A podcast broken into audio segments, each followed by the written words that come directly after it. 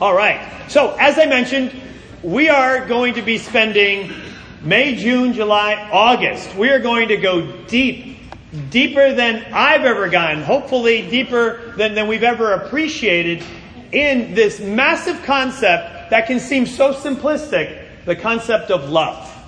And as we began the year looking at the great command, the great commission, that is to go and make disciples of all nations, baptizing them in the name of the Father, Son, and Holy Spirit, teach them to everything I have with you, surely I'm with you to the very end of the age. Uh, we began the year with the great commission, and now we will take our, our, our time through this summer to really look at the great commandment, or even as the, this passage relates it to, the greatest commandment. So if you're not in Mark chapter 12, go ahead and turn over there, and we will find Jesus now zeroing in on the primacy and the centrality of love. But let me caution you right now. You may think, oh, I got this. Oh, this is simplistic. This is nothing close to either of those things. This is really so astounding so counterintuitive, so mind blowing, the deeper that we go into it, I guarantee you that as, as you really wrestle with us and, and really continue in the scriptures, have the one another relationships that will not only help us to have a, a, a kind of a raw inventory of where we're at with, with love, that at the end of this, we really will be a people together that are radically transformed and completely defined by the love of God as seen in Christ. So, that's a tall order, but we're going to work hard for this, and we're going to get after this. We have a little bit of time, so this will serve mainly merely as introduction for tonight. But let's pray together, and then into Mark 12, 28, we will begin to study. God in heaven, what joy it is to be gathered together, brothers and sisters, to see all the good news, uh, so much good news, in fact, uh, that we have but moments in your word tonight. But I do know, God, that we do have a congregation that comes together in amazing complement of numbers every Tuesday night. Who knew that, that so many people would come on a Tuesday night to go as deep as we can go in your word? And I know, God, that through this, we'll be able to spend this time really honoring you and really being edified by you in your word in this beauty of love. Thank you, God, dearly. It's in Jesus' name we pray. Amen. I don't know why I thought of this during the prayer, but they, they mentioned the mothers in training session that's coming up on May 20th. The fathers in training session, that's fathers of if you're about to be a dad all the way, you know, through uh, grade school, middle school kids. Uh, it's, it's great, incredible ramping up and uh, iron sharpening iron for dads. And that will occur on May 13th. And is that right? That's right here, I would imagine. And 9 a.m.? Okay, 9 a.m., May 13th, right here. So it's, it's also regarding purity and technology.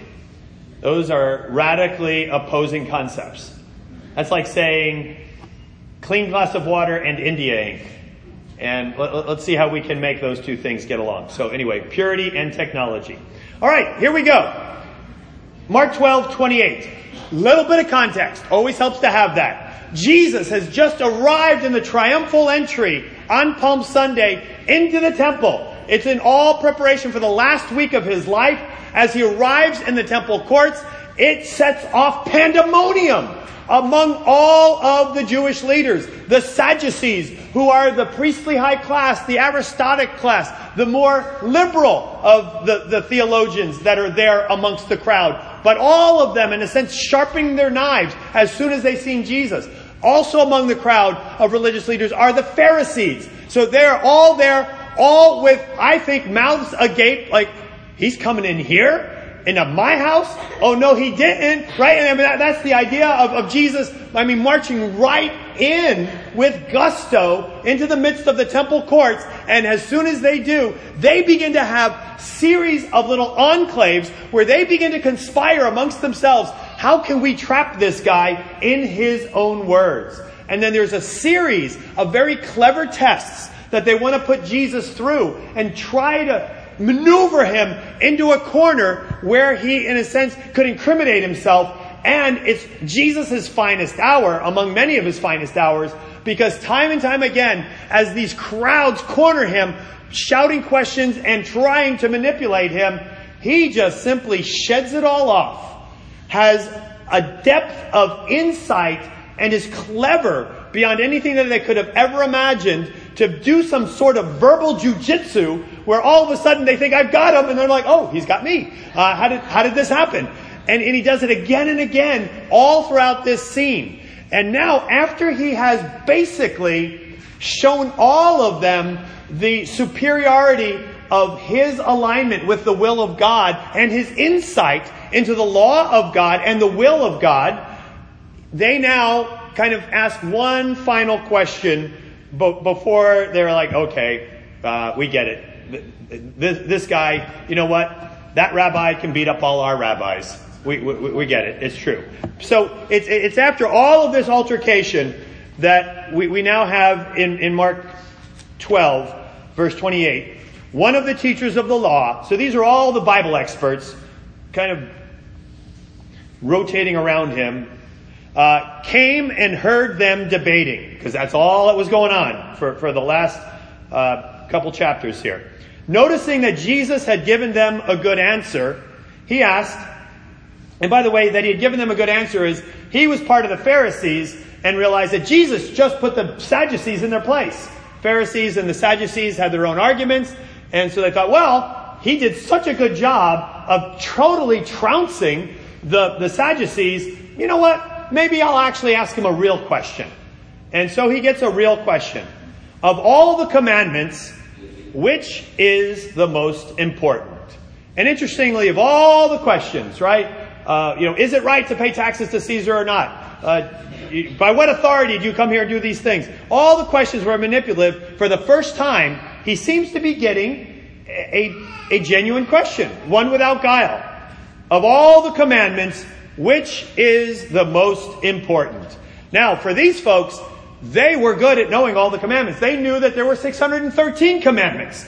They had been able to distinguish them all, parse them out, and recognize 613 discrete commandments. Part of the reason they say that the, the temple had uh, decorations of pomegranates all over the temple was because a pomegranate. Anybody ever try to eat a pomegranate?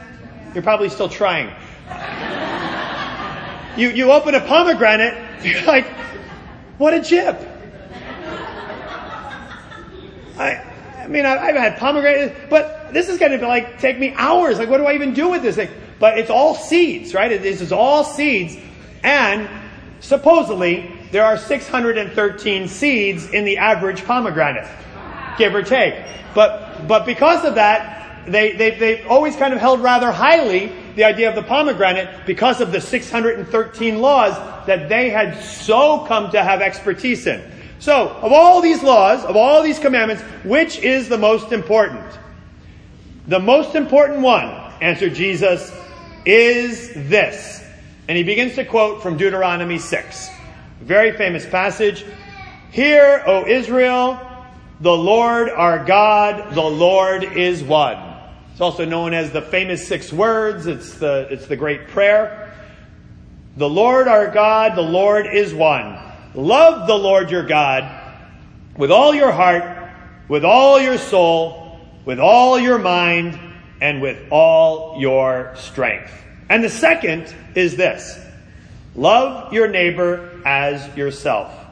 There is no commandment greater than these. Well said, teacher, the man replied. You are right in saying that God is one, there's no other but Him. To love Him with all your heart, with all your understanding, with all your strength, to love your neighbor as yourself is more important than all burnt offerings and sacrifices. When Jesus saw that he had answered wisely, he said to him, You are not far from the kingdom of God. Now, normally after an interchange like this, you might think that it would conclude with, and everybody felt warm and cuddly about Jesus affirming that love is all you need. All you need is love. Love is all you need. Doesn't sound very profound, but that made many millions of dollars. Also, about 50 years ago. Um, but love is lo- love is all you need. All you need is love. And at, at, at, first, you would think, okay, good. You know, we, we can do that. I can I can feel warmly towards God, and I can feel warmly towards my neighbor. Got it. If, if that's all that it takes, isn't that wonderful? And right away, you could imagine in the hearing of this, the Sadducees, and if I take a bit of liberty with this, representing maybe a liberal slant to theology, and the Pharisees, representing a conservative slant to theology, are, are right away maybe starting to think about how they can better claim what it is that this man has just said. Because, of course, the Pharisees would, would really want to be able to find out, okay, of all the laws, what's the big one to make sure that we really do it? The Sadducees are probably thinking, hey, is it really that important to be so picayune about checking all the boxes and doing all those things? Isn't it the heart that really matters? Shouldn't we just have a beautiful sentiment of sincerity in our hearts? That's what really is a great honoring of God. And, and then, of course, the, the Pharisees would, would, you know, have this back and forth through all of this. And we'll discuss that, by the way, maybe ad nauseum, really, over the course of this summer, summer of love with nausea. Uh, and, but, but, but here's, here's the, the, the interesting thing. Instead of everybody coming away saying, wow, wasn't that really special what he said? It doesn't say that. It says, and from then on, no one dared that's a loaded word. No one dared ask him any more questions. It has the sense of them being shaken to their very core, knees buckling, having heard what they just heard, that they did not even think to try to invite any more feedback from Jesus at this point. It seems incongruous, doesn't it? It seems like just the opposite reaction that you would imagine. Instead, they were like, oh, I, I like your answer. Uh, you know what? I'm going to dare all the more greatly now to ask you more input. No, there's something about what Jesus said that we do not understand and that we just paper over too simply to think, ah, love, of course, isn't that a wonderful thing? That's not how they heard it because that's not how they responded. And that's not how it left them. It left them weak in the knees to realize what it is that Jesus just brought their way with regard to an understanding of what it was to be in alignment with God. We have one minute. And I'll tell you why next I'll start to tell you why. You know, because we're made in the image of God, there's there's a deep conflict in our hearts around the whole idea of obeying commandments. And being made in the image of God, we want a master. We want God to be our master, having been made in his image. But also, because of the brokenness of our hearts and the fallenness of our nature, we are also anti authoritarian to our core. And, and, more than we recognize, anything that would oppress us causes us fear or recoil of anything that would master us. And, and so we're stuck in this dilemma like, yes, I, I want to be guided, but don't you dare hem me in. I gotta be me, but I'd like to be a me that is in alignment with like all really good stuff. But if any of that really good stuff, commands, will of God, impinges upon my sinful self nature, well, you know what? I'm, I'm going to rail against that. It's this, this horrible kind of conflict that we have going inside every single one of us that is at play here as Jesus now lays down. This is how you are to make sense of the commandments of God. You want to be guided by commands, but the minute any of them in any way interfere with your own agenda, well, then suddenly you, you have an anti-authoritarian rearing within you that really shocks you to the degree that you could rail against God in, in those very moments. And so it's, it's with all of that, that as, as they are shocked at the end of this, petrified, dumbfounded, I have a British daughter-in-law, so I get to use Britishisms, gobsmacked at the, at the end of this. And gobsmacked as they are, it's because Jesus is saying to them, if you want to understand the law, and if that's what you're asking me about, then you need to understand the motivation for all of the law. Proper law keeping is always, always motivated by love. But, on the other hand, because all the commandments hang on these two, Jesus says, Matthew 22, he says it that way, because all the commandments hang on these two, while on the one hand, all law keeping needs to be motivated by love, but on the other hand, all love is defined by keeping the law. And when you start to appreciate the depth of those two things, well, I do love God, but yet I decide to be adulterous. Well, do I really love God? Because loving God cannot be suddenly kind of revved up based on my own guidelines, but, but on God's Himself. It's, it's why He provides them. And so we have another tension that begins to brew. Again, the law needs to be motivated only by love if you're really going to keep the law. And yet love needs to be defined by the law if you're going to really know and be able to say that you really do love. What Jesus does in saying that is he makes the law heavier than any of them could have ever imagined. And they suddenly realize if I'm going to be able to say that I love, it's going to require a real keeping of the law. And if I'm going to say that I keep the law, then it's going to have to come out of the fact that I really do love. But I think all of us recognize, for example, maybe Jesus could have picked one of the Ten Commandments. Maybe it's do not bear false witness against your neighbor. And yet, so often, the reason that you tell the truth is because you want to be approved by God. I tell the truth because I want God to approve of me. If that's the way that we go about keeping that law, then we're keeping it out of fear. Fear that God would perhaps reject me. And so because I fear that God would reject me, I keep the law, I tell the truth, out of fear. Or maybe it's not out of that. Maybe it's because I want to be known as a truth telling guy. I want to be known as a man of integrity. As I walk around my brethren, I want them to see me in that way. And so maybe it's not out of fear, but because I, you know, I am a truth teller, and, you know, truth be known, I tell the truth. You should consider me a truthy kind of guy. What is that but pride? And so, so much of the keeping of the law ends up being out of a desire to be accepted by God or not rejected by Him, thus fear, or on the, on the flip side of it, pride. Pride to be seen as a man who keeps it. By the way, it's no different than the flip side of breaking the law. Why do you lie? You know why I lie? Because I'm afraid. I'm afraid that somebody's going to think less of me. Or why else do I lie? Because I'm proud. Right? I want somebody to think more highly of me. So I go ahead and embellish that accomplishment or that resume or that story that went down in a different way.